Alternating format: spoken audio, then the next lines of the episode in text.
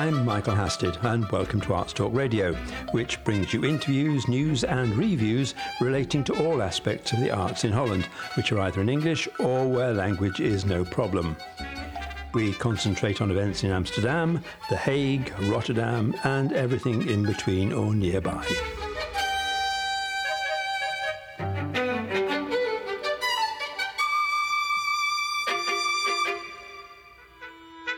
Arts Talk Radio Online.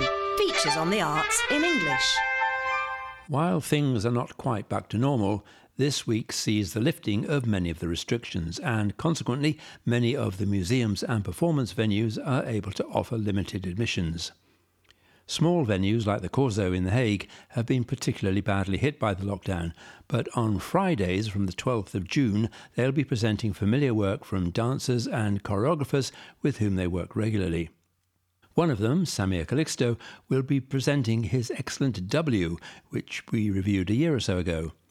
I spoke to Samir before the corona crisis about things in general and how philosophy and music play an important part in his work. The connection between both music and philosophy is really something important, but somehow because of my music background, I'm always and constantly doing works that come from the music and depart from the music, even though they have different outputs later on. Yeah. Because I detect that you are not Dutch, are you? You're, in fact, from Brazil. From Brazil, that's right. And how long have you been working in The Hague? Well, I've been working here first as a dancer for the last 14 years, but traveling around, having that gypsy life that we all have as dancers. So somehow, yeah, I've been based in Holland since then, but really moving around and traveling around Europe.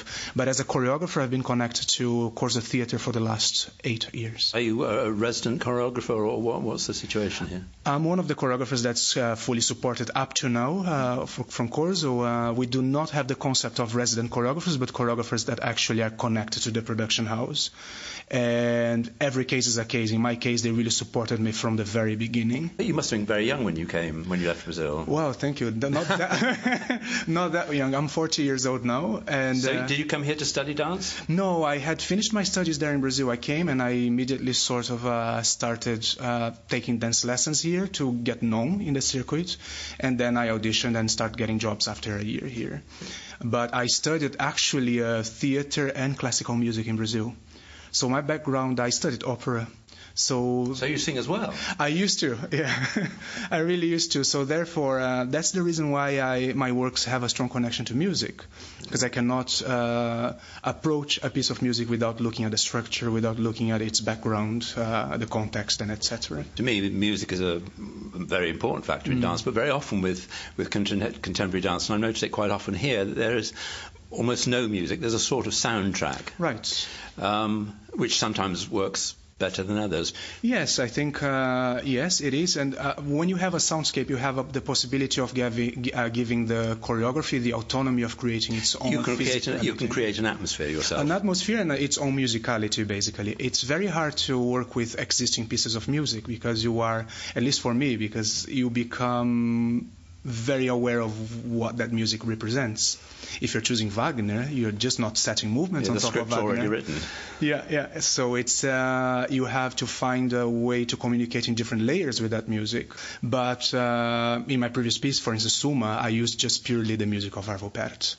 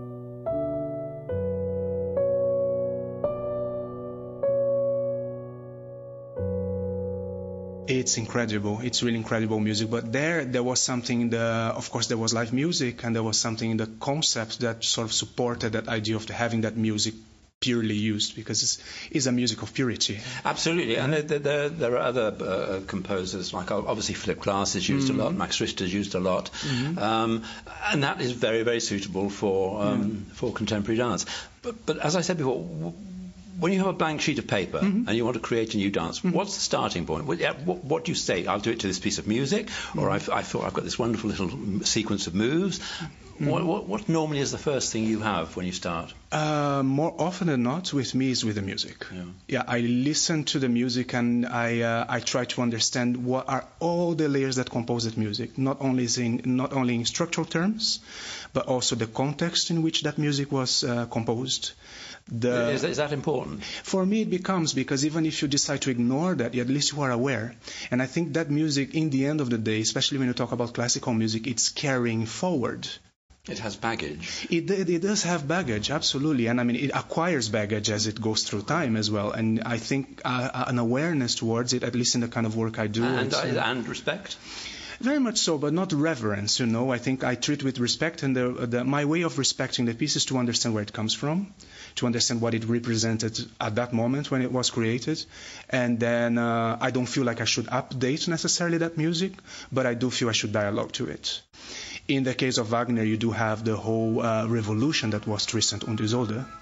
By the time it was composed, I mean, that was an opera that very few people understood when they heard. Not for the first time, but very few times before, they could not detect an aria where the soprano or the tenor stepped forward and sang that beautiful song.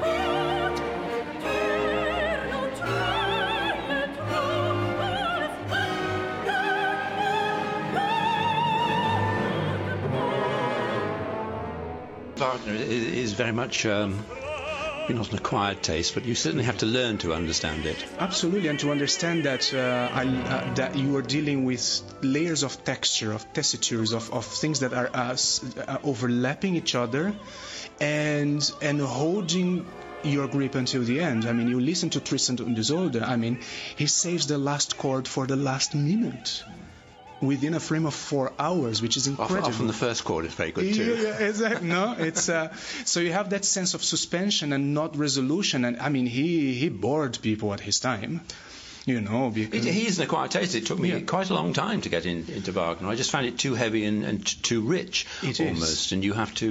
It takes time to get in, but once you are in, yes, it's fantastic. And it's terrifying to do choreography in it. You know? Have you never fancied directing an opera? Yes, very much so. But the role of choreographers often in opera productions is to make the dance. And the problem is I do have... They don't have any ballets in Wagner, do they? No, they don't. But normally what you do have, let's say, the traditional setup is in opera, you do have the director and you do have the choreographer. But in that case, I would love to approach the whole thing, because I do have a vision about where the music sort of leading. So, as you say, I would much more likely to direct than actually just choreograph. Because those are very different functions. Yes. Yeah, but to direct an opera, absolutely. I mean, it's there are a few operas that are in my, in my dreams there. But if you take an opera like, of course, that many choreographers approached, like Orfeo and Euridice of Gluck, that's obviously an opera for music. But I have the dream of doing Bluebeard's Castle of Bartók. It's a very compact opera of an hour that only has two singers, and it's the only opera that Béla Bartók has ever written. It's heavy, but it's an amazing music. I mean, I think there's so much possibility for the body there. Because the difference, I think, between, to a great extent, a generalization between opera and certainly contemporary dance is the number of people involved. Right. I mean, you get an opera company on the road with 80, 90 people, whereas a contemporary company can travel with half a dozen and do very well. Exactly, but it's also a matter of money. The money that's being that's exactly surrounding that art. Of course, the structure of opera demands more money and generates more money as well. But I mean, in the Netherlands is one possibly the leading country in the world for contemporary dance. Yes. And I think it's relatively well funded here, isn't it? It is. I mean, if you compare to most of Europe, it is. But the difference is there are very few fixed ensembles here in Holland. You do have, of course, the Nederlandse Theater. You have Scapino. You have the large ones. You have houses like Corso that support talent from their beginning until the mid-career, but you do have that gap in the mid-career choreographers, where I'm starting to find myself now, that actually, where do I go? If I open my own company, you do miss the structure of a theater that's backing yourself up, And all the logistics, the management becomes which is massive. Job. Which is massive. And then when you have a tour like mine with 25 shows, you do need that structure. But as soon as you leave the support of a production house, it becomes very hard to afford that because you do need the structure that travels with you.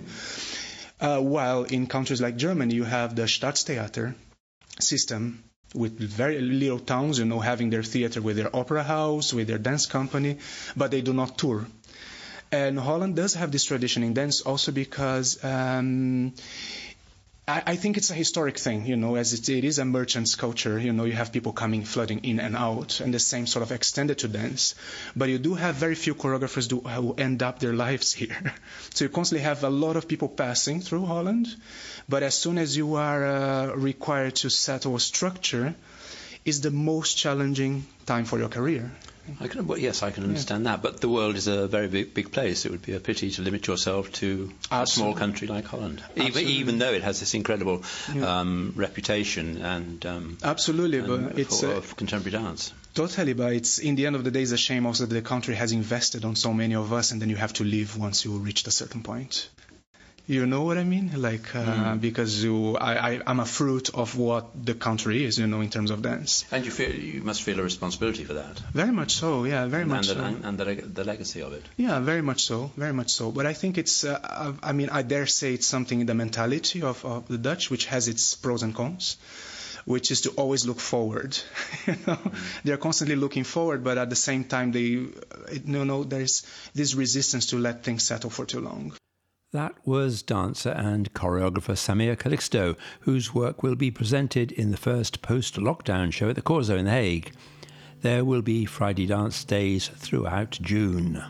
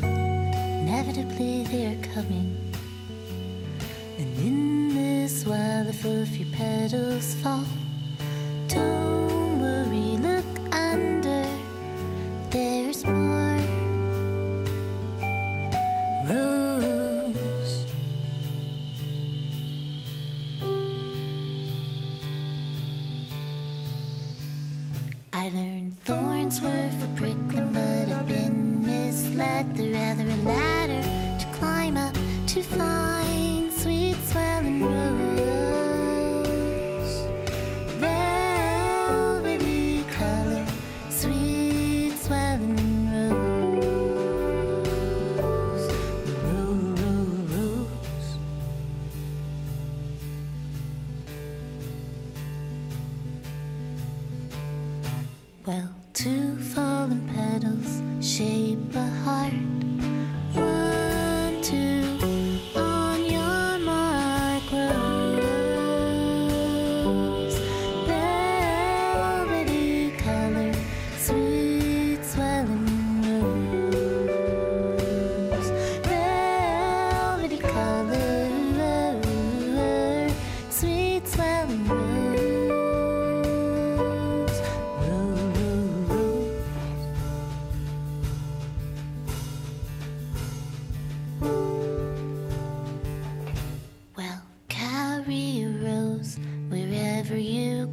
Just never know. And in the meantime, don't worry about those things, 'cause inevitably they are coming. And in this wild, a few petals fall. Don't worry, look under. There's more.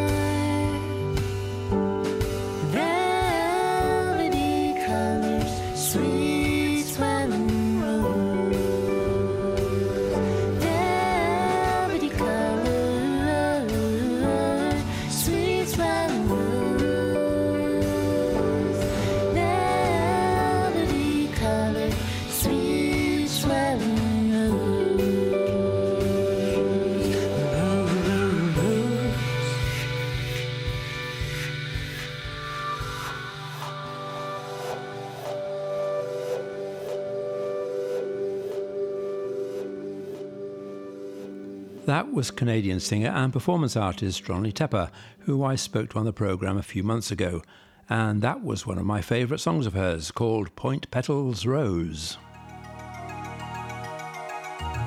Arts Talk magazine provides the perfect companion to Arts Talk radio, with reviews and previews in English of cultural events in Holland. Whatever your interest in the arts, our international team of writers will always provide something new and exciting to see online. That's Arts Talk Magazine, all one word, .nl. artstalkmagazine.nl. Arts Talk Radio online.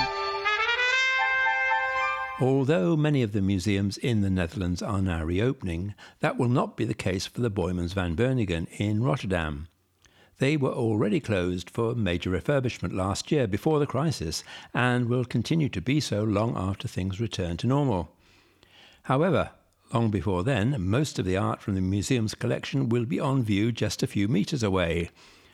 I spoke to the museum's director, Sjarel Ex, about the exciting new venture. Right next door, people who've been here recently will have seen a giant silver bowl emerging from the ground. And it's actually part of the museum. It's not a wall of death. There aren't going to be motorbikes going around the inside of it. How's that going to work? It's a depot. You're going to store everything there, but it's also going to be open to the public. Yeah. So how's that going to work? We have 151,000 pieces in the depot in 2 years. So it's the building is going quite well, and we look forward to this. If you are interested in looking into the depot, you can see the artworks as they are stored.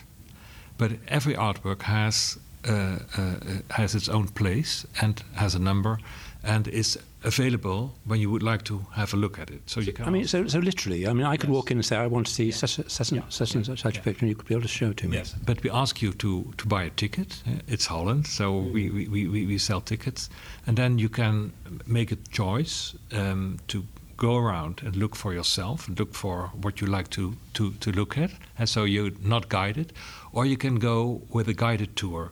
The guided tours go into the storages. There's a number of 12 people as a maximum that can go with one guide and a guard to enjoy themselves. And then there's a menu for the day or for the hour in which you can also pass by the curators, the conservators, the trucks, the cratings that are going on. And so you can really come into the kitchen or the backside of the museum and enjoy what you see when you see how much people, we have 50 people caring for this collection, what happens when people care for art and how they handle it and what they do with it. So you're really close to the action.